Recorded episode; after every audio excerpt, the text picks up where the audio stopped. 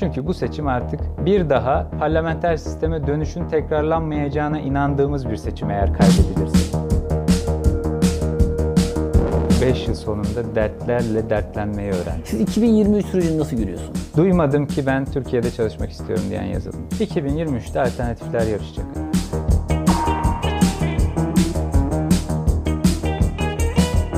Bizim de genel başkanımızın başbakanlık çıkışının altında bu yatıyor aslında. Bu belediye başkanlarının kazanacağına kesin gözüyle bakıyor. Altılı masanın içerisinde de bir huzursuzluğa yol açmaz mı? Darbe gördük, Covid gördük, her yıl seçim gördük. En güçlü olduğumuz halimizle yarışmak istiyoruz. Biz İyi Parti olarak birinci olmaya talibiz. Şu an genç diye tanımlanan seçmenin %75'e yakınını muhalif, hükümete muhalif.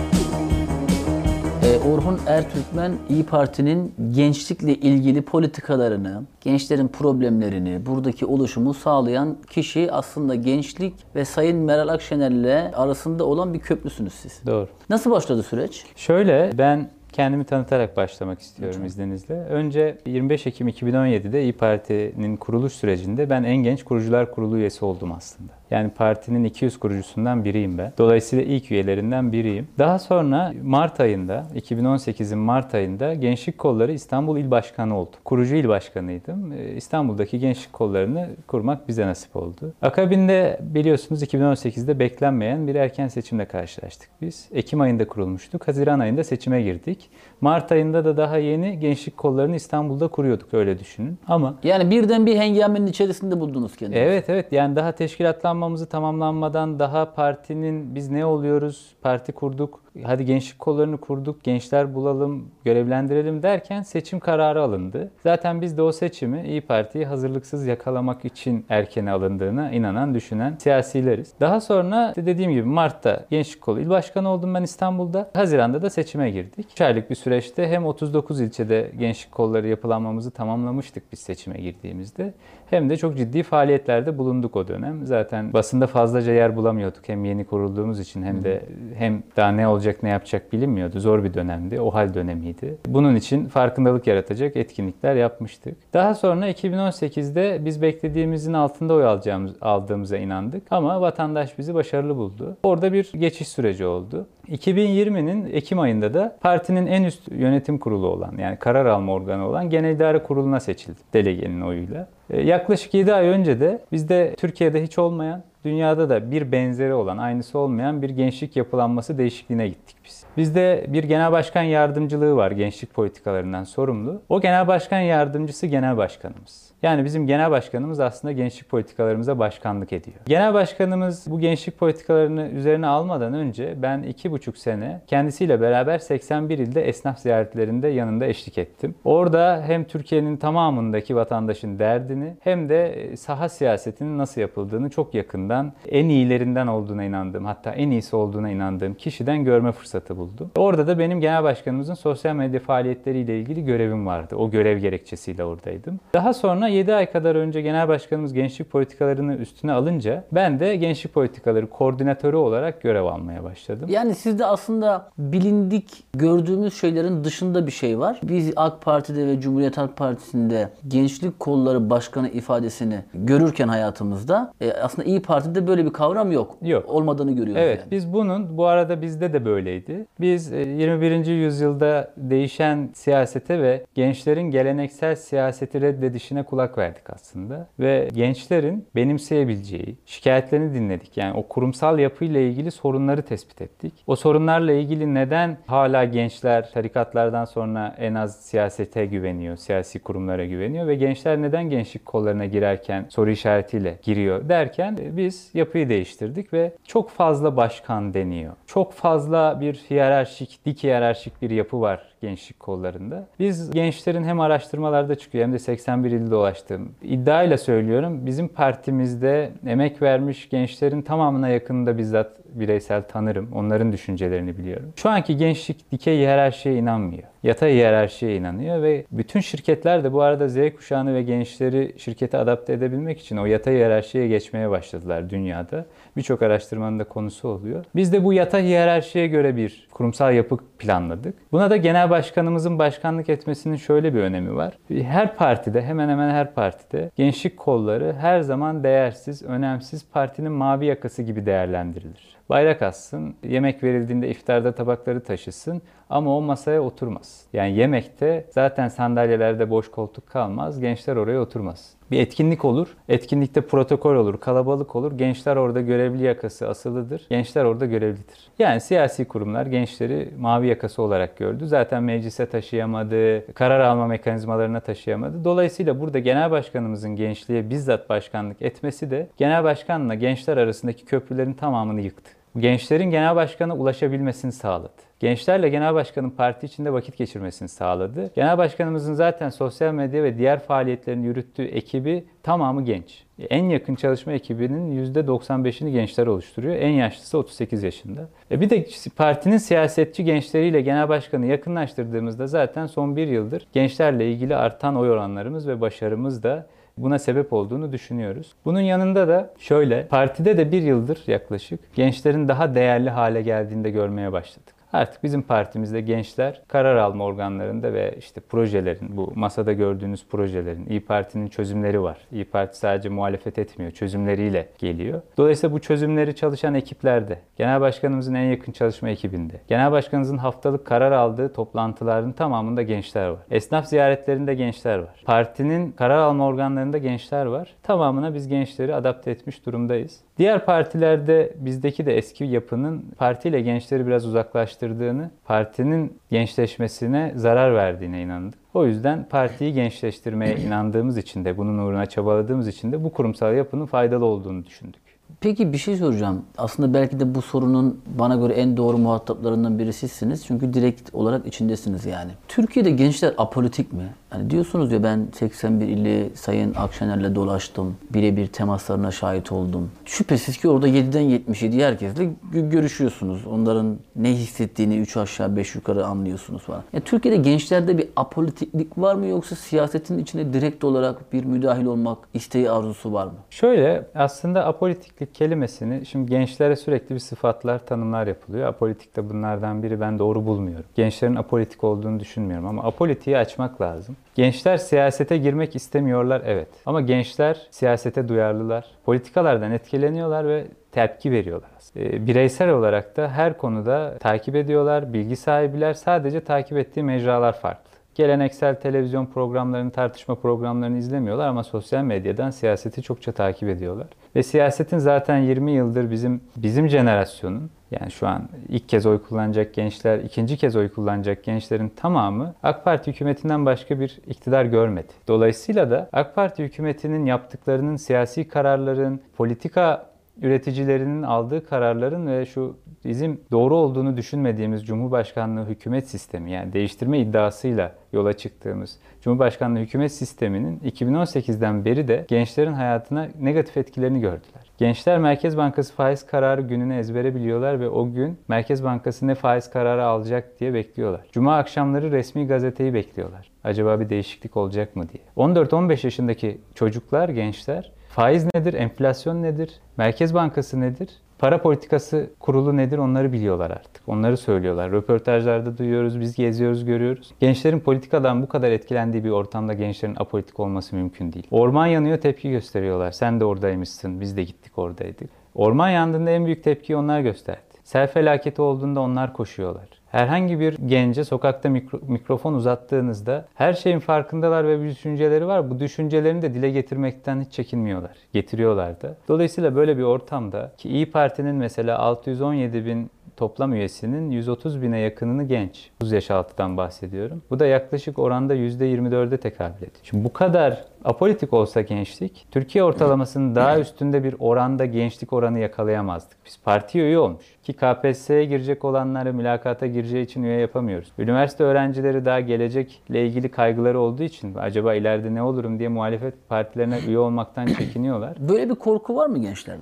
Şöyle korku 2017'de biz partiyi kurduğumuzda daha fazlaydı. 2018'de de vardı. Seçimden sonra da vardı ama ben 2020'nin Ocak ayından beri 81 ili dolaşan biri olarak söyleyeyim. Sadece gençlerde değil bütün vatandaşlarda korku minimuma indi. Eskiden biz partiyi kurduğumuzda da esnaf ziyareti yapıyorduk. Kameraları görünce konuşmuyordu vatandaş. Şimdiki vatandaş gençler de dahil kamera nerede bana kamerayı getirin konuşacağım diyor. Kendi talep ediyor bunu. Dolayısıyla korku duvarlarının yıkıldığını ve bunu bizim yıktığımıza inanıyorum ben. Partimizi kurmamız, bütün yaşadığımız zorluklara karşı direnmemiz ve direnmenin sonucunda da ayakta kalmamız, oylarımızı arttırmamız, sorun yok, korkmanıza gerek yok, biz varız gibi bir güvence verdi bence vatandaşa. Sahadaydık zaten iki buçuk yıldır. Dolayısıyla burada korku duvarının yıkıldığına inanıyorum. Gençlerde ise çok çok yıkıldı. Hiçbir genç korkmuyor artık. Çünkü zaten gelecek hayali kuramıyorlar. Gelecek hayali olan insanlar ondan korkar. O hayalime ulaşamam diye. Şu an gelecek hayali kurabilen genç kalmadı. Dolayısıyla da hiçbir korku kalmadı. Sizi buraya iten şey neydi? Ben kendimi tanıtırken aslında siyasi hayatımdan, siyasi kariyerimden bahsettim aslında. O kadar uzaklaşmışız ki profesyonel hayatımızdan. Hiç tanıtmak aklıma bile gelmedi. Ben makine mühendisliği lisans, mekatronik mühendisliği yüksek lisanslıyım aslında. Selçuk Bayraktar da galiba değil mi? Mekatronik. Galiba, evet meslektaş olabiliriz. Ee, takipte ediyorum kendisini. Beğeniyor musunuz? Ee, başarılı buluyorum. Dediğim gibi ben mühendis olarak siyasete girdim aslında. Daha yeni lisanstan mezun olmuş, yüksek lisansa Sabancı Üniversitesi'nde %100 bursla kabul almıştım. Bir ekleme yapmak istiyorum buraya. Mühendislerle bir yaşamı sürdürmek çok zor bu arada. Benim de mühendis arkadaşlarım var. Her şeyi en ince detayına kadar sorgulamak, onun mantığını tam olarak anlamak, ne nasıl başladığı, nasıl devam ediyor ve nasıl devam edecek sorularını kafasında tamamen oturtmadan hayatlarını asla devam etmezler. Selçuk Bayraktar da öyle birisi mesela. Doğrudur. Ben onunla radyo programı yapmıştım. Orada da ya bir soru sorduğumda onun en ince detayından insanların anlayabileceği şekilde noktasında virgülüne kadar anlatıp konu kafasında tamamen bittikten sonra ancak rahat eden bir adam. Muhtemelen siz de öylesinizdir yani. Mühendisler genel olarak böyleler. Öyle olduğumu düşünüyorum çünkü hayata mühendis olarak bakıyoruz biz aslında. Mühendisler de her şeyi bir temele dayandırırlar aslında ve onu formülize ederler. Biz bir şey anlatırken de formülize ediyoruz o konuları. Dolayısıyla Türk siyasi tarihinde de çok başarılı mühendis siyasetçiler çıkmıştır. Ve şey, sosyal bilimcilerle de siyasetin içinde birçok konuda da aslında tarzlarımız farklı olduğu için hem birbirimizi tamamlıyoruz hem de birbirimize farklı bakış açıları katıyoruz. Sosyal bilimciler mühendislere sosyal bir bakış açısı katarken mühendisler de siyasete analitik bakış açısını getiriyor aslında. Ben bunu çok Evet. önemsiyorum. Dediğim gibi 2017'de kurucu olduğumda ben lisanstan yeni mezun olmuş, yüksek lisansa kabul almıştım. Yani yüksek lisansa başlamıştım yeni. Ve bizim kendi iş yerimizde ben üniversite yıllarım boyunca, lisede de çalıştım ama üniversite yılı boyunca makine mühendisi olmadan da makine mühendisi olarak çalışmıştım. İçinde TÜBİTAK projeleri de olmak üzere savunma sanayi projelerinde. Benim Aselsan'a proje teslim, iki tane teslim ettiğim proje var. TÜBİTAK'tan onaylı proje yürütücüsü olduğum 3 tane projemiz var. Yani mesleğimi çok seven, mesleğini de gerçekten şansım vardı çünkü babam da makine mühendisi. Bir şirket kurmuş ve bana kendimi kanıtlayabileceğim imkanı da sağlamıştı. Tam bu işlerin göbeğinde mesela Türkiye'nin en büyük tersane vincini proje müdürü olarak teslim ettim 23 yaşında. Aselsan'a proje teslim ettiğimde 22 yaşındaydım. TÜBİTAK'ta proje onaylattığımda, başarıyla sonuçlandırdığımda 23, 24, 25 yaşındaydım. Dolayısıyla meslek hayatımın tam başlangıcında kendimce başarılı giderken kendimi siyasette buldum. Zorunda kaldım. Kendimi mecbur hissettim. Çünkü genel başkanımızla benim tanışma hikayem de babam üniversiteden öğrencisi. Biliyorsun Kocaeli Üniversitesi'nde akademisyen kendisi tarih bölümünde Evet. ve mühendislere tarih dersi veriyor. Hatta mühendisler normalde tarih Türkçe gibi derslere zorunlu olmadığı için girmezler. Zor, zorunluluk olmamasına rağmen babam der ki genel başkanın amfisi full olurdu. O dersi almayan öğrenciler bile gelir ondan dersi dinlerdi der. Oradan tanışıklıkları vardı zaten. Ben doğmadan önce benim de doğumumu bilir genel başkanımız. Sabancı'dan yüksek lisans kabulü aldığımda partiyi de kuruluş aşamasında bana geldi ve dedi ki seni kurucular kurulu üyesi yapacağım. Ben o gün gerçekten kurucular kurulu üyesi ne demek bilmiyordum. Bir partiye üyeliğim yoktu, bir partinin binasından girmişliğim yoktu. Hayatımda ilk kez bir partinin üyesi oldum, kurucu üyesi oldum ve kendimi siyasette buldum. O noktada da hem yüksek lisansımı hem kendi işlerimi, projelerimi bitirmem gereken projeler vardı. Yarım bırakamaz bir mühendis projesini. Dolayısıyla hem onları hem okulu hem de siyaseti bir arada yürütmeye çalıştım. Bence çok bölündüm. E, Birine odaklansam çok daha iyi olurdu ama buna mecburdum üçüne de. Kendimi siyasette öyle buldum. Niye hala siyasette varsın, devam ediyorsun dersen kendimde bir yük hissediyorum. Genel başkanımıza destek olmak gerektiğini hissediyorum. O günden beri de zaten destek olmaya çalışıyorum. Ve gerçekten Türkiye'deki gençlerin çok zor durumda olduğunu düşünüyorum. Türkiye'deki gençlerin hak ettiği kalitede, hak ettiği onurda ve hak ettiği hayalleri kuramadığı bir hayat yaşadığını düşünüyorum ve her bir gencin 81 ilde derdini dinlediğim Gençler için Gençlerle Beraber diye bir proje yaptık. Genel Başkanımız da YouTube'da yayınladı. Orada dinlediğim, duvarlarda o dert cümleleri var. Unutmamak için her geldiğimde onları okuyorum ve o dertlerin tamamının sorumluluğunu hissediyorum. Ve 81 ilde dinlediğim binlerce genç, gençler için gençlerle beraber de dinlediğim gençlerin gerçekten hayatını idame ettirecekleri konforda yaşayamıyorlarken ben kendi hayatıma odaklanamıyorum. Dolayısıyla ben mesela şahsen şanslı bir insanım. Çok fazla şahsi dertlerim yokken bu 5 yıl sonunda dertlerle dertlenmeyi öğrendim. E, O dertlerle dertliyken de başka bir şeyle uğraşamıyorsun. Siyasette düzeltene kadar, daha iyisini yapana kadar çaba gösteriyorsun. Sizin peki bu e, diğer partilerin gençlik kolları başkanlarıyla diyaloglarınız var mı? Bir görüşür müsünüz veya işte onların olumsuz bir durumları olduğunda veya acı bir günleri olduğunda böyle bir telefon trafiği olur mu? Tabii Bir yani biz kanalı var mı yani? Parti olarak birçok partinin siyasetçileriyle temas halindeyiz. Ben de genç siyasetçileriyle temas halinde olmayı çok önemsiyorum. Çünkü hepimiz aslında farklı farklı partilerde, farklı farklı ideolojilerde olsak da ben genç siyasetçilerin birinci önceliğinin siyaseti gençleştirmek olduğunu düşünüyorum. Ve bu konularda da aslında işbirliği yapması gerektiğine inanıyorum. Siyaseti gençleştirmek adına. Dolayısıyla Cumhuriyet Halk Partisi'nin hem Gençlik Politikaları Başkan Yardımcısı hem e, Gençlik Kolları Başkanı ile beraber birçok yerde karşılaşıyoruz. Bazen konferanslarda karşılaşıyoruz, bazen sosyal ortamda vakit geçiriyoruz. Adalet ve Kalkınma Partisi'nden Rümeysa Kadak ve gençlik kollarından bazı e, görevli arkadaşlarla da biz bir ortak hem AK Parti'nin hem CHP'nin hem de bizim temsilcimiz olan bir seyahatte diyalog programında karşılaştık ve tanıştık. Ondan beridir de iletişimimizi sürdürürüz. Çok da net, şeffaf ve samimi bir ilişkide olduğuma inanıyorum bu arkadaşlarla. Dolayısıyla bizim ilişkimiz kapalı değil. Her türlü bazen bazı dertlerde ortaklaşabilip sohbet edebileceğimize inanıyorum ben. Dolayısıyla Rümeysa Kadak da işte diğer arkadaşlar da Gökçe Gökçen de benim diyalog kurabildiğim siyasetçilerden birkaçı. E, siz şimdi tabii savunma sanayi ve Aselsan'dan bahsettiniz ya. Türkiye'deki bu yerlileşmeyi nasıl yorumluyorsun bir mühendis olarak? Siyasi parti, buradaki görüşler falan onlar ayrı bir konu. Ama hani Orhun Ertürkmen nasıl bakıyor konuya? Ben Türkiye'nin kurtuluşunun sanayiden, Türkiye'nin kurtuluşunda sanayinin çok önemli bir rolü olduğunu düşünüyorum. Savunma sanayi de bunlardan biri. Bizim bağımsız ve özgür olmamız için savunma sanayimizi güçlendirmemiz gerekiyor. Sadece savunma sanayi değil, sanayimizin de güçlenmesi gerekiyor. Biliyorsunuz Atatürk savaştan çıkmış bir millete cümlelerce fabrika kurmuş. Bugün o zaman kurulan şişe cam, işte e, şeker fabrikaları ve gibi biz binlerce fabrika o zamandan hareket. O zamanlarda biz jip fabrikası kurmuşuz. Biliyorsunuz tayyare fabrikası vardı. Uçak yapmışız biz. Kurtuluş Savaşı'ndan çıkmış harap ve bitap düşmüş bir millet olarak. Dolayısıyla bu milletin genetiğinde üretim var, sanayi var. Bu millet yapabilir. Ben bir mühendis olarak uluslararası birçok ülkenin mühendisleriyle temas halinde oldum. Hem e, kendi projelerimde hem de görüşmelerde. Gerçekten ben kendi ülkemin mühendislerini o ülkenin mühendislerinden çok daha pratik, çok daha başarılı ve çok daha çalışkan görüyorum. Dolayısıyla bu ülkede her şey yapılabilir.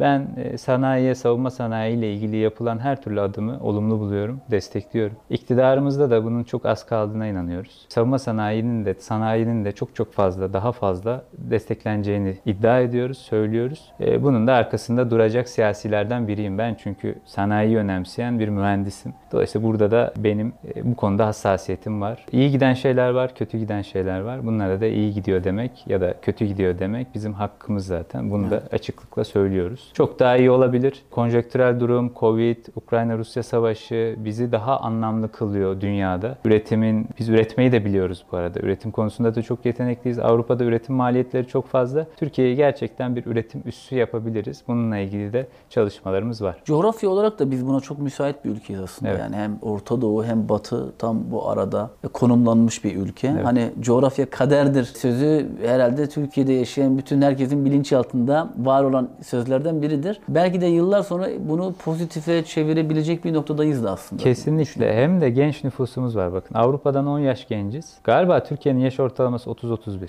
Yani meclise baktığınızda 50-60-70 ama Türkiye'nin yaş ortalaması aslında 30-31. Japonya'dan 10 yaş genciz. Avrupa'nın birçok ülkesinden 7-8-9 yaş genciz. Bu bizim çok büyük bir avantajımız. Gelişmiş bir ülkeye şu an doğalgaz rezervi mi, petrol rezervi mi, genç nüfus mu desen genç nüfusu tercih eder. Bizim böyle bir zenginliğimiz var. Ama bunu değerlendiremiyoruz.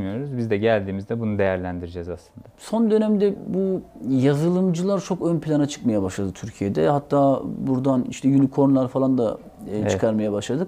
Hatta Sanayi ve Teknoloji Bakanlığı da buna yeni bir isim buldu. Turkorn diye. İşte bu Getir gibi, e, Trendyol gibi, e, hatta işte Epic Games gibi oyun şirketleri de e, uluslararası anlamda da ciddi başarılar elde etmeye başladılar özel sektörden. Peak Games. N- sen bunu nasıl yorumluyorsun? Çok başarılı. Bakın gerçekten çok sevdiğim bir söz var. Meslek lisesi memleket meselesi diye. O o zaman söylenmiş. Hala geçerliliğini sağlayan bir söz. Şu anda yazılım gerçekten memleket meselesi. Şu an Türkiye'nin sanayiyle ve diğer sektörlerle, hizmet sektörüyle dünyayı yakalamamız çok zor. Ama yazılımla o kadar aradaki fark hızlı kapanabiliyor ki. 3 senede kurulan, 4 senede kurulan bir şirket dünya devi olabiliyor.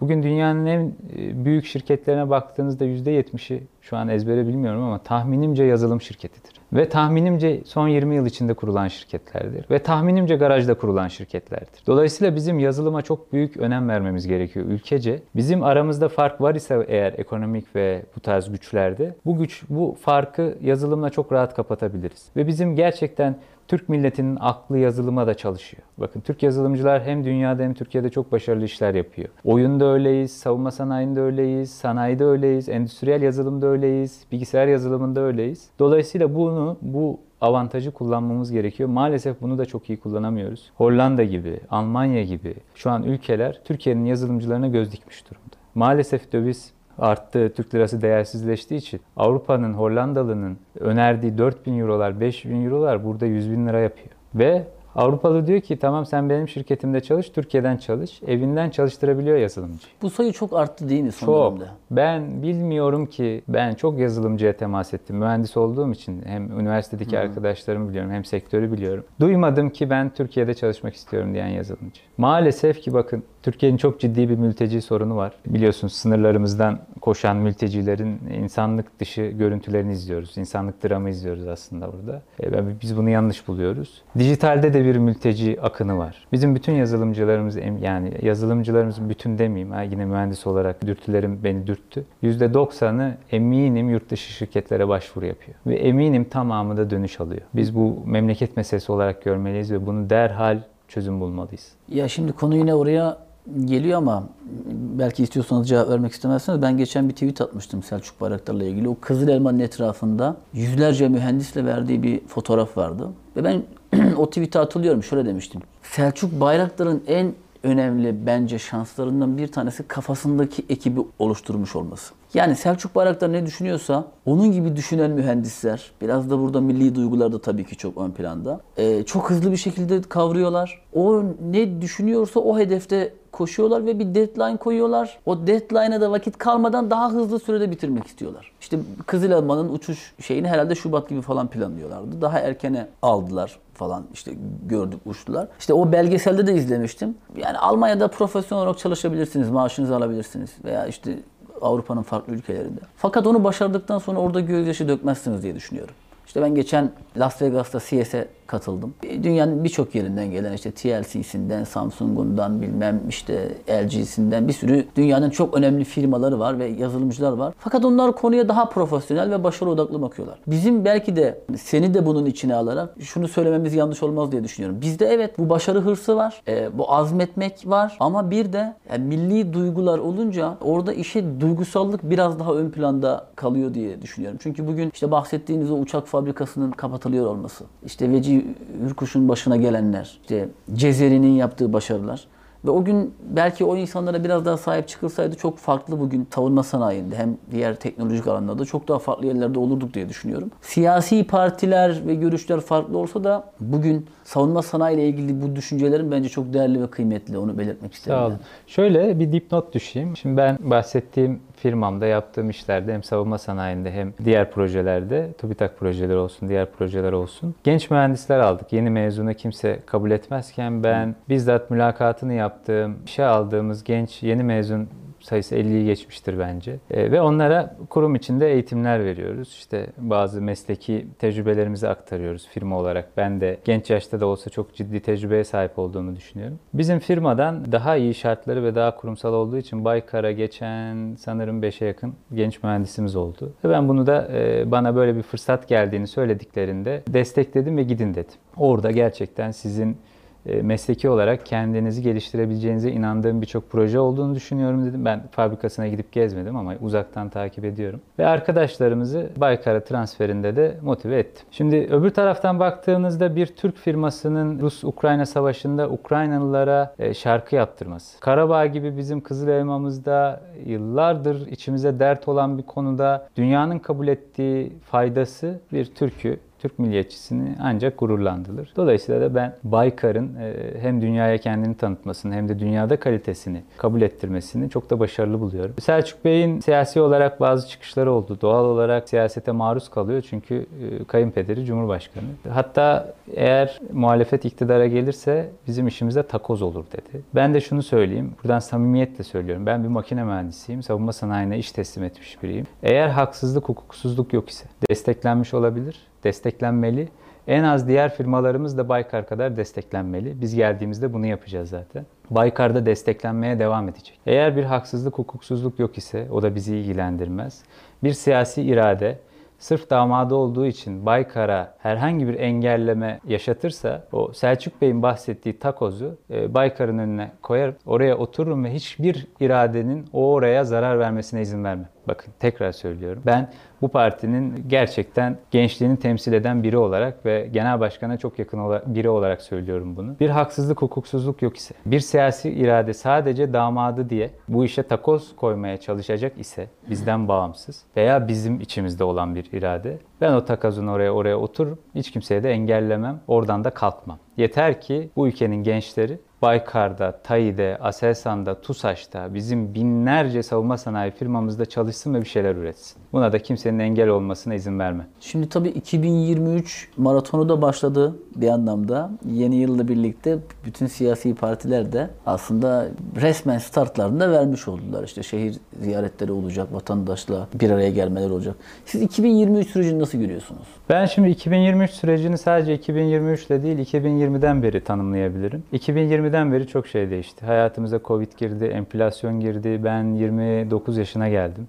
Tam tamamlamadım ama 29 yaşında sayılırım. Ee, çok fazla şimdi bir kere darbe gördük. Covid gördük. Her yıl seçim gördük. Salgın hastalıklar, kapanmalar, işte siyasi sıkıntılar, enflasyon diye bir şey görmeye başladık şimdi de. Enflasyonun her bir gence ve her bir vatandaşa yansıması da ben yerinde görmüş oldum. Covid'den önce ekonomi bozulmaya başlamıştı.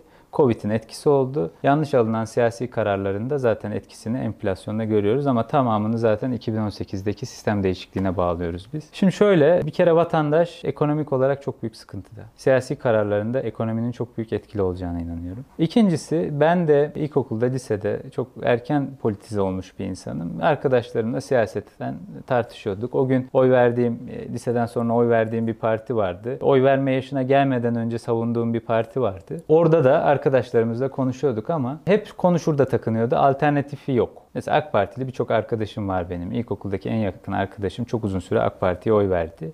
Hep bana derdi ki alternatifi mi var? Kim yönetecek ülkeyi? Cevap veremez. Orada tıkanıyorduk konu. Ama artık alternatifi çok. Ee, İyi Parti kuruldu ve e, Türkiye'de %49'lara çıkmış bir partinin hiçbir şekilde çok büyük eleştiriler yapıp kendine ait hissedemeyeceği, hissedeceği bir parti değil İYİ Parti. Dolayısıyla çok ciddi de bir akış var zaten. Biz üyelerimizin artışında da sahada da bunu görüyoruz. Artık bakın siz de e, herkesle görüşüyorsunuz. Artık alternatif yok denmiyor. Başka şeyler söylüyor. Bir kere o alternatif yoku kırdık. 2023'te alternatifler yarışacak artık. Ve biz en doğru alternatifle ortaya çıkıp en güçlü olduğumuz halimizle yarışmak istiyoruz.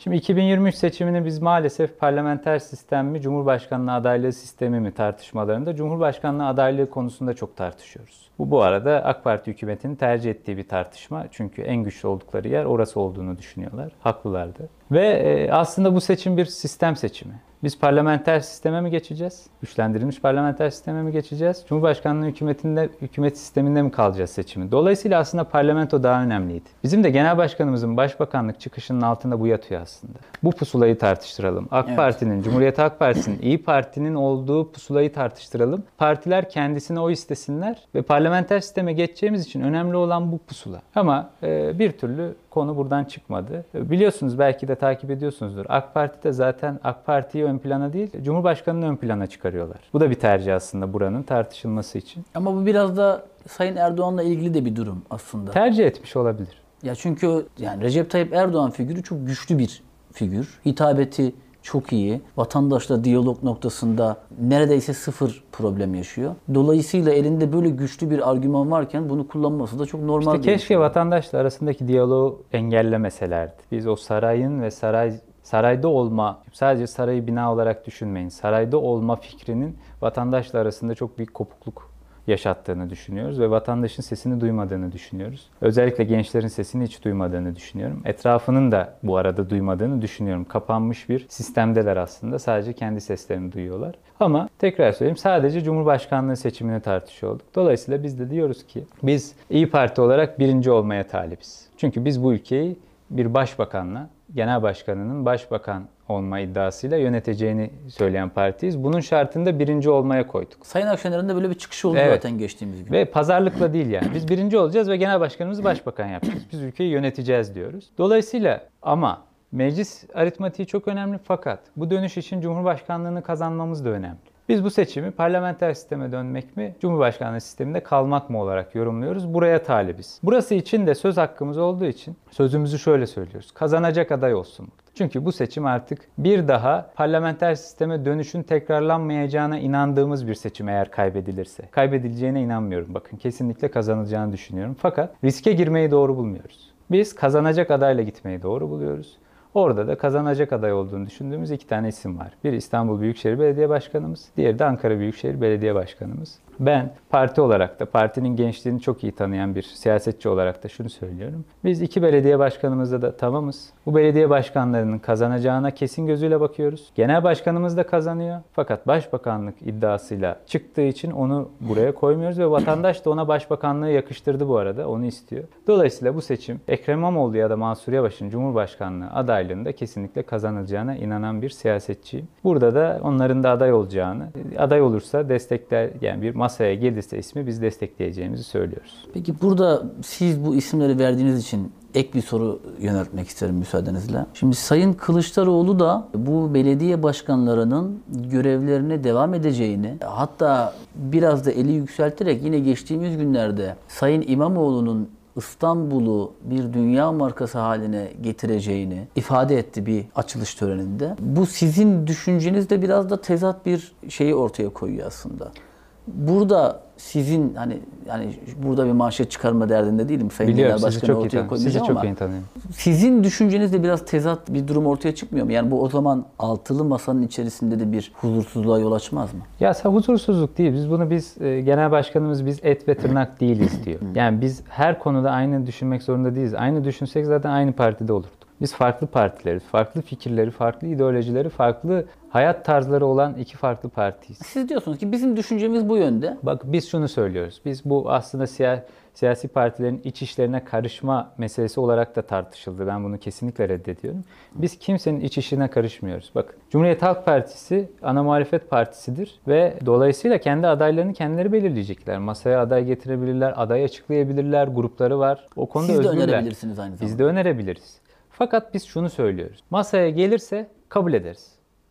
Bakın şartsız, şurtsuz kazanacak aday olduklarını düşündüğümüz için, partimizin fikrini bildiğimiz, partimizin düşüncesini aldığımız için biz belediye başkanlarımızın isimleri masaya gelirse Cumhuriyet Halk Partisi tarafından kabul edeceğimizi söylüyoruz. Bu bizim fikrimiz, düşüncemiz. Cumhuriyet Halk Partisi ne yapar bilmiyoruz ve karışmayız da. Saygı duyuyoruz. Kendi seçmeniyle kendisinin arasındadır. Biz seçmenimize de, partilere de bunu söylüyoruz. Biraz önce bahsettim 2023'e giderken artık yavaş yavaş bu seçim sattırma haline girdik. Hatta yavaş yavaş değil bayağı yeni yılla birlikte sert bir giriş yaptık. Gençler sizce bu süreçte daha çok oy verirken neleri baz alacaklar? Ve siz burada hani bunu bir pasta olarak değerlendirirsek belki yanlış bir ifade bilmiyorum ama burada ne kadarlık bir pay almayı hedefliyorsunuz? Şöyle, şimdi gençler, biz genç tanımını nereden yaptığımıza bağlı olarak değişir. Sürekli bir gençler tanımlanıyor ama gençler tarafından değil. Bunu da biz doğru olarak kabul etmiyoruz. Herkesin ağzında bir Z kuşağı var. Z kuşağı kime oy verecek? Türkiye Cumhuriyeti Devleti o kadar çeşitli ve renkli ki hem fikir anlamında hem ideoloji anlamında hem kültür anlamında. Hiçbir üç kişiyi aynı sıfatla tanımlayamazsınız bu ülkede. Ama 6,5 milyonluk ilk seçmeni, ilk oy verecek seçmeni, 10 milyonlarca genci tek bir tanımla tanımlamaya çalışıyorlar. Ve kesinlikle doğru değil ve gençler buna da aslında sinirleniyor. Ben de bir genç olarak sinirleniyorum. Televizyonda beyaz saçlı artık 60-70'ine dayanan insanların gençlerle ilgili konuşması hoş değil. Şimdi biz de dolayısıyla gençleri böyle büyük bir havuz bilip oradan büyük büyük konuşmuyoruz. Ama ben gençlik temsilcisi olarak, gençlik politikaları koordinatörü olarak ve büyük ihtimalle siyasi amaçla en çok gence temas etmiş siyasetçi benimdir. Bu perspektifimle söyleyebilirim. Şu an genç diye tanımlanan seçmenin %75'e yakınını muhalif, hükümete muhalif. Yani oy oranını aslında aşağı çeken bir genç Yani kitleden yaklaşık bahsediyoruz. 4 milyondan bahsediyorsunuz. Yani 6,5 milyon olarak ilk oy verecek olan. İlk oy verecek at- 6,5 ben ona ikinci oy verecekleri de ekliyorum. 10 milyonun üstüne çıkıyor. Bu 10 milyonluk seçmenin %70-75 civarı muhalif olduğunu söylüyor. Ona veririm buna veririm demiyor. Muhalif olduğunu söylüyor. Ve şu an hayatında kötü giden her şeyin sorumlusunu Hükümet Partisi'nin, iktidar partisinin, AK Parti'nin siyasi kararları, AK Parti'nin edinilmiş hakları, geleceklerini elinden aldığını düşünüyorlar. Gençler sorunlarını sır- sıralarken birinci sırada ekonomiyi sıralıyor. Ekonominin içinde liyakat atamalar olmayan atamalar var, e, barınamama var, KYK yurtları var, işsizlik var. İkinci sırada da adaletsizliği. Kendi kendi başına özel sektörde olsa bile mülakatta başına gelen adaletsizlikler. KPSS sürecindeki devlet memuru atamalarındaki adaletsizlikler, üniversite sürecindeki adaletsizlikler, üniversite sınavındaki adaletsizlikler geliyor. Veya haricinde sosyal medyada adaletsizliğe uğrayan bir kadın, bir hayvansa eğer ona karşı adaletin e, vicdan yaralayıcı kararlar vermesine de kızıyor. Adaleti dillendiriyor, basın özgürlüğüne müdahaleyi dillendiriyor. Hatta sosyal medya mahkemesi diye bir bilinç Hepimiz hakim olduk. oldu yani. Sosyal medyada tepki veriyoruz. Bırakılan tekrar gözaltına alınıyor. Sosyal medyada tepki veriyoruz. Tekrar mahkeme toplanıyor. İhal indirimini kaldırıyor vesaire. Bu olmaması gereken bir şey. Toplumun vicdanında yaralayan bir şey. Topluma sorumluluk yükleyen bir şey. Hatta bu Sayın Erdoğan'ın da zaman zaman onun dahi tepki verdiği konulara şahit olduk bu konuda. Ben duysa tepki göstereceğine inanıyorum birçok şeye ama duymadığını da düşünüyorum. Ama gerçekten de bazı konularda e, vicdan yaralayan açıklamaları oldu onun da. Özellikle İstanbul Sözleşmesi'nden çıkıldıktan sonra kadınların başına gelen, kadınlara söylediği kelime buradan söylemeyeceğim. Birçok insanın vicdanını yaraladı. Dolayısıyla oraya girmeden gençlerden devam etmek istiyorum. Üçüncü sırada göç politikasızlığından kaynaklanan mülteci sorunu geliyor ama mülteciyle birebir sorunu yok. Bu olayla ilgili bir sorunu var. Bunun sorumlusunu da hükümet olarak görüyor, AK Parti olarak görüyor. İşsizliğinin, sokaktaki zaten olmayan güven, güvenliğinin daha da kötüye gitmesinde AK Parti'nin bir payı olduğunu düşünüyor. Aldığı kararlarla ve yaşattığı süreçte. Dördüncüsü eğitim. ÖSS, YGS, LYS, YKS, SBS, OKS adı binlerce kez değişen, onlarca kez değişen birçok sınav sistemi oldu. Müfredat sürekli değişti, içerikler sürekli değişti. Bir eğitim sistemiyle bu kadar oynanmaz. Her yere üniversite açıldı ama içerisinden bir sürü işsiz çıkardık. İşsizliği 4 yıl öteledik biz bu üniversitelerle. Dolayısıyla eğitim sistemiyle ilgili de beceri uyumsuzluğuna sebebiyet veren eğitim sistemiyle ilgili de ciddi şikayetleri var. Genç temsiliyetiyle ilgili şikayetleri var. Televizyon programlarında, mecliste hiçbir yerde gencin derdi dillenmiyor. En artık 8. 9. sırada da e, doğaya ve hayvana olan duyarsızlık var. Mesela Avrupalı gence sorduğunuzda birinci sırada doğaya ve hayvana olan duyarsızlık geliyor. En büyük derdi o. Ama Türk gencine baktığınızda 9. 10. sırada. Çünkü ondan önce 8 tane yaşamını sürdürmek için gereken standartları sağlamayan sorunlar var. Biz de diyoruz ki biz bunları çözeceğiz ve çözümlerimizle buradaki yayın öncesi gösterdiğim katalogların içerisinde yer alan çözümlerimizle biz gençlerin sorunlarını çözeceğiz ve birinci sıraya doğaya ve hayvana olan duyarsızlığı getireceğiz ve onu da en üst seviyeye çıkaracağız duyarlılığı. Bunu söylüyoruz. Avrupalı gencin standartında Türk, Türk gencini yaşatma sorumluluğunu ben şahsen e, omuzlarımda hissediyorum. Bunun için de elimden geleni yapacağım.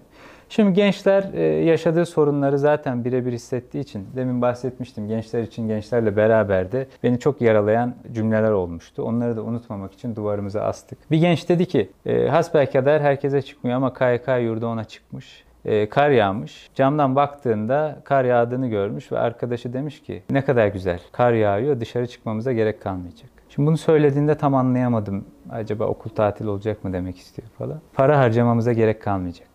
Yani bir genç camdan bir kara baktığında para harcamayacağı için seviniyor. Kartopu oynayacağı için değil, okul tatil olacağı için değil veya kayağa gideceği için değil. Avrupalı genç ise karı gördüğünde kayağa gidiyor.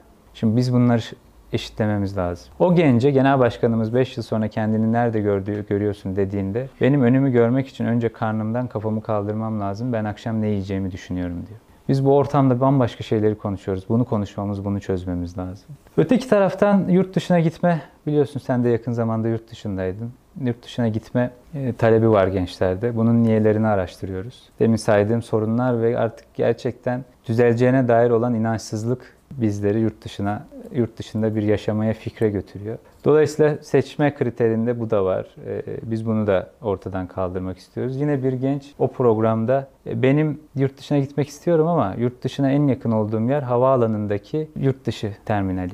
Ben oraya da gidemem dedi. Dolayısıyla böyle problemler var. O genç dış hatlar terminalini kendisinin yurt dışına en yakın olduğu yer olarak görüyor. Yurt dışını nasıl tarifliyorsun dediğinde de özgürlük, huzur, gelecek planlama olarak değerlendiriyor. Biz Türk milliyetçiliği birinci sırada çıkan bir gençlikten bahsediyoruz ama yurt dışına gitmek istiyor. Bunun nedenlerini tartışmamız, konuşmamız gerekiyor. Biz İyi Parti olarak bu gençlere umut olduk.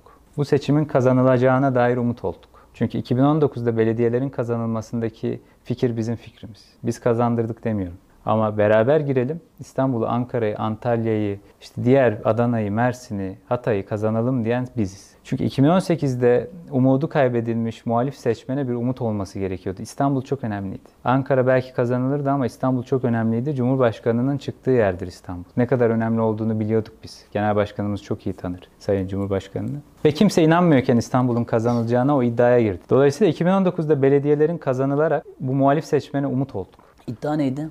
Nesine girdiklerini bilmiyorum ama ben kazanacağına dair iddiaya girerim dedi. Ee, belki arada bir şey yoktu, alışveriş yoktu ama iddialaştıklarını biliyorum. Dolayısıyla e, kazanıldı. Şimdi de artık Cumhurbaşkanlığının da ilk defa kazanılacağına inanılıyor iki buçuk senedir. Muhalif seçmen umutlu, muhalif seçmen aday seçiyor. Aday istiyor, bu adayla kazanırız diyor. Dolayısıyla bunu çok önemsiyoruz. Gençler de bunların tamamını görmüş. Genel Başkanımızın iki buçuk senedir bütün illeri dolaştığını, terlediğini, uğraştığını, çabaladığını, kendi seslerini duyurmak istediğini görmüş. Gençler için gençlerle beraber gibi projeler yaparak gençlerin sesini duyurmak istediğini görmüş. Biz bir yuvarlak halkada genel başkanımızın herkesle eşit olduğu bir ortamda o gençlerin sesini duyurduk. Genel başkanımızın bütün sosyal mecralarından. İlk defa bizi dinleyen biri oldu dediler ve ben rahatladım dediler. Biz gerçekten gençleri rahatlattığımıza, umut olduğumuza, geleceğe dair hedeflerinin olabileceğine inandırdığımızı düşünüyoruz. Dolayısıyla da ben şahsen bu gidişatı gören biri olarak, yine bir mühendis olarak rasyonel gerekçelerle söylüyorum bunu. İyi Parti gençlerde birinci parti olacak. Ondan sonra da Türkiye'de birinci parti olacak. Oraya doğru da gidiyor. Şu an çok az farkla ikinciyiz. Siz anladığım kadarıyla parti olarak bu birinci parti olma olayına ekip olarak inanmış gözüküyorsunuz. Çünkü Sayın Ak- Akşener partinin en önemli ismi. Siz yine partinin en önemli isimlerinden bir tanesiniz. Ve bu vurguyu e, yapıyorsunuz. Bu tabii kendiniz açısından önemli bir şey. E, bunu da tabii ki 2023 seçimlerinde göreceğiz. Bunun hangi oranda gerçekleştiğini, hangi oranda gerçekleşmediğini. Çok özür Dolayısıyla- dileyerek bir cümle etmek istiyorum. lütfen. Biz bunu aslında hedef sadece bir hedef değil. Bu bir hedef. Biz bu hedef uğruna elimizden gelenin fazlasını yapıyoruz çok uzun süredir ama bu bir aslında araştırmaların, sosyolojinin bize söylediği bir cümle. İyi Parti birinci olacak cümlesi. Adalet ve Kalkınma Partisi'nin, Milliyetçi Hareket Partisi'nin, Cumhuriyet Halk Partisi'nin biz eğer o partiye oy vermezsen kime oy verirsin diye sorulduğundaki partisiyiz. Asla oy vermem sıralamasında en sondaki partiyiz. Yüzde bir. Türkiye'de sadece yüzde bir asla İyi Parti'ye oy vermem diyor. Türkiye'yi en geniş kesen, Türkiye'nin en geniş kesimine hitap eden, bunu da ideolojiyle, kültürel yaklaşımlarla, hayat tarzlarıyla değil, makul söylemlerle gerçekleştirmiş bir partiyiz biz. Dolayısıyla e, bu bir sadece inanç değil, bir gerçeklik. İyi Parti birinci olacak. Peki sokaktaki bir genç veya işte bu röportajı izleyen bir genç ya da sizin işte metiyenizi çeşitli yerlerden duymuş bir genç size nasıl katılabilir? Yani buradaki süreç nasıl işliyor?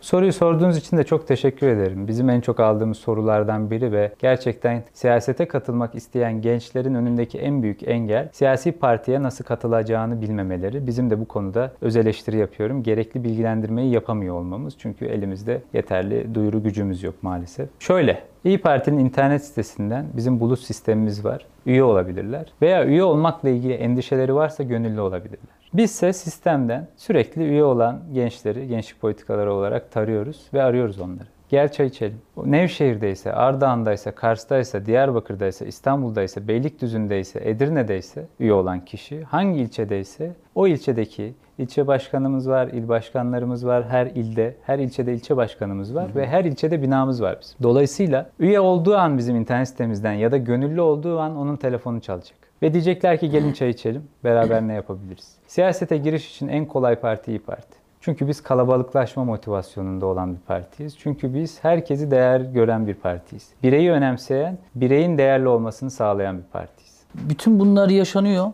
ama bir de sizin her ne kadar yok desek de bir özel hayatınız var. Yani az da olsa, minim, minimize edilmiş de olsa bir özel hayatınız var. Mesela siz e, ne izlersiniz, ne dinlersiniz? Valla şöyle e, çok film ve dizi seyretmiş, seven bir insanım. Şarkı da zaten bu arada iki buçuk senedir yüz binlerce kilometre yol yapmış arabada. Arkadaşlarıyla beraber, yol arkadaşlarıyla beraber, genel başkanımızla beraber yol yapmış bir insanım. Dolayısıyla arabada çokça müzik dinliyoruz. Spotify listelerimiz var. Spotify listelerimiz haftalık keşiften sürekli yenileniyor. Dinlemediğimiz şarkı kalmadı tekrar tekrar. Giderken bizi gaza getirici müzikler dinliyoruz. Dönüşte artık daha dinlendirici, kafamızı rahatlatıcı müzikler dinliyoruz. Mesela giderken CVR Tune var. Çokça sevdiğim ve takip ettiğimiz bir liste. Bazı müzikleri coverlıyor. Böyle farklı, yanlış kelime kullanıyor olabilirim. Müzik dünyasına çok hakim değilim ama müzikleri farklılaştırıyor ve çok güzel bir tınası var. Bir de akustik de son dönemde çok popüler olmaya başladı. Evet, bir Zeynep Bastık Aynen. da dinleyen bir akustik işte Eda Baba var. Onları da dinleyen bir insanım. Geleneksel türkülerimizi çok severim ama onları dönüş yolunda dinliyoruz. Hmm. Giderken Plevne'yi dinliyoruz. ee, Ölürüm Türkiye'm çalıyor.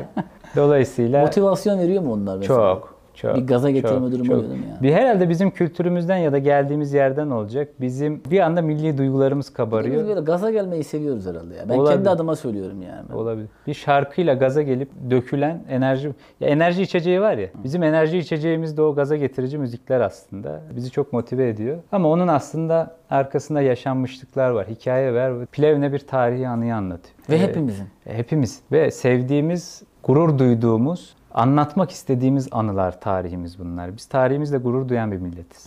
Dolayısıyla o şarkıları aslında sadece tınısı ve sözleri değil, tarihi de bizi gururlandırıyor olabilir. İçgüdümüzü, hissiyatlarımızı tetikliyor olabilir. Dolayısıyla bu da bize bir enerji, yürüdüğümüz yolda motivasyon oluyor olabilir. Dolayısıyla müzik tercihlerimiz bunlar. Film e, ve dizi konusunda maalesef çok zayıfladı kültürüm. Çünkü gerçekten bu e, bir şeydi. Ona ayıracak zaman bulamıyorum. Hatta film izlediğimde de e, kendimi odaklayamadığımı fark ettim. Ben çok derin film izleyen, o aralardaki anlamları yakalamaya çalışan bir Ya insanım. ben de son dönemde belki de çok film izlemekle ilgili de olabilir bilmiyorum. Belki de aynı kaderi paylaşıyoruz. Böyle izlediğim bir filmi bitirememe gibi bir şeyim oluştu yani. Bir odaklanma problemim var. Ben bir çok inanılmaz aksiyon seven bir insanım. Yani Benim mesela ilk 5. dakikada böyle 20 tane arabanın parçalanmış olması lazım. İki uçak düşmüş. İşte bir büyük bir ağır bir çatışma var falan. İşte Cehennem Meleklerinin bütün serileri benim Mesela va- ya 50 kere izledim mesela. Rambo hala Rambo klasiklerini izlerim mesela. Rambo 1 2 3 4 5. Ama son dönemde be- belki de belki de normal olan şey bu bilmiyorum. Belki bir doyum noktasına da ulaştık. Yenilenmek de gerekiyor. Bir de çok film izlediğimiz için artık yeni de film de gelmiyor. Hem Covid'de pandemide falan değil mi? pandemide Bitirdik çekmediler. şeyi. Birçok şeyi izlemiş olduk. Ama ben dünden beri mesela Deli Yürek'le başlamış. Kurtlar Kuşçu Vadisi'yle vardı orada değil mi? Kuşçu Yusuf. ha kuşçu. Kurtlar Vadisi'yle büyümüş bir insanım. Onları izledim. Ondan sonra da zaten Türk dizileri uluslararası arenalarda çok başarı da elde etti. Bununla da gurur duyuyoruz.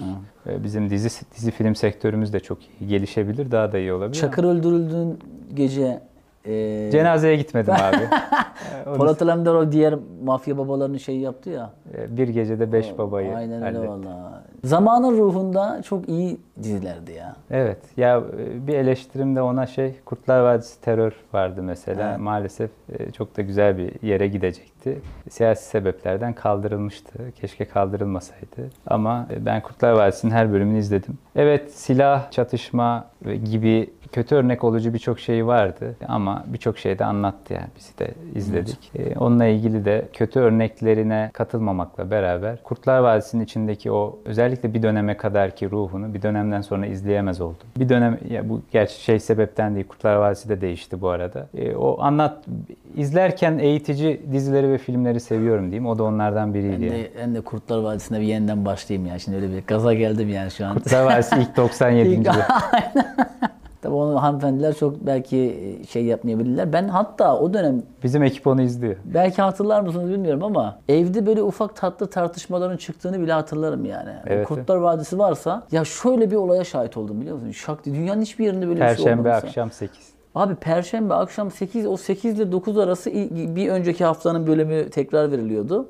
9-9-10 gibi falan yeni bölüm başlıyordu. Bir yere misafirliğe gittik. Bu herhalde dünyanın hiçbir yerinde olmaz. Ya hanımefendi çay getiriyor tamam mı? Meyve falan var. Be- beyefendi dedi ki ya çekil işte önümden dedi. Ya te- televizyonu kapatıyorsun. Ya 3 saniyelik bir olay aslında ya. Tamam mı? Hani çayı bırakacak ve çekilecek yani. Fakat o kadar kaptırıyorduk ki kendimizi. Kimse de adama sen ne yapıyorsun kardeşim falan demiyordu yani. Belki de içimizden alkışlıyorduk. Bak çok iyi yaptı falan diye yani. Ya evet şey, Şey zaten belki bencilce bir şey ama ya bu kaptırdığımız dönemlerde oldu ya. şu an YouTube'da izlenme sayıları da acayip yani. Geri dönüp dönüp izleniyor. O yüzden çok büyük bir başarı. Onu izledim. Netflix'te e, yabancı dizileri de çok izledim. İzliyorum. Çok da beğendiğim diziler var. Friends izledim. How I Met Your Mother izledim. Polisiye dizileri çok severim. Mentalist diye bir dizi onun- Designated Survivor var. Tavsiye ederim izlemediysen. Bir daha söyler misin? Designated Survivor. O- Ona bir bak. Belki böyle okunmayabilir ama işte hani tam böyle toparlayamadığımız ifadeleri böyle ağızda yuvarlayarak atıyoruz ya. Amerika'da çok başarılı olmuş. Amerika Amerikan siyasetini Evet. anlatan bir şey. AOC var. Alexander Ocasio-Cortez diye bir siyasetçi. Sen izlemediysen de ben sana onu Ben tavsiye onu ederim. Not alayım ya. Arkadaşlar bugün Orhun Ertürkmen'le birlikteydik. Ben bütün title'ları bir kenara bırakıyorum. İsmi ve soy ismiyle kaybetmeyi tercih ettim. E, ben çok keyif aldım. Umarım siz de izlerken keyif almışsınızdır. Haftaya yeni bir konukla karşınızda olacağız. Bizi takip etmekten ayrılmayın.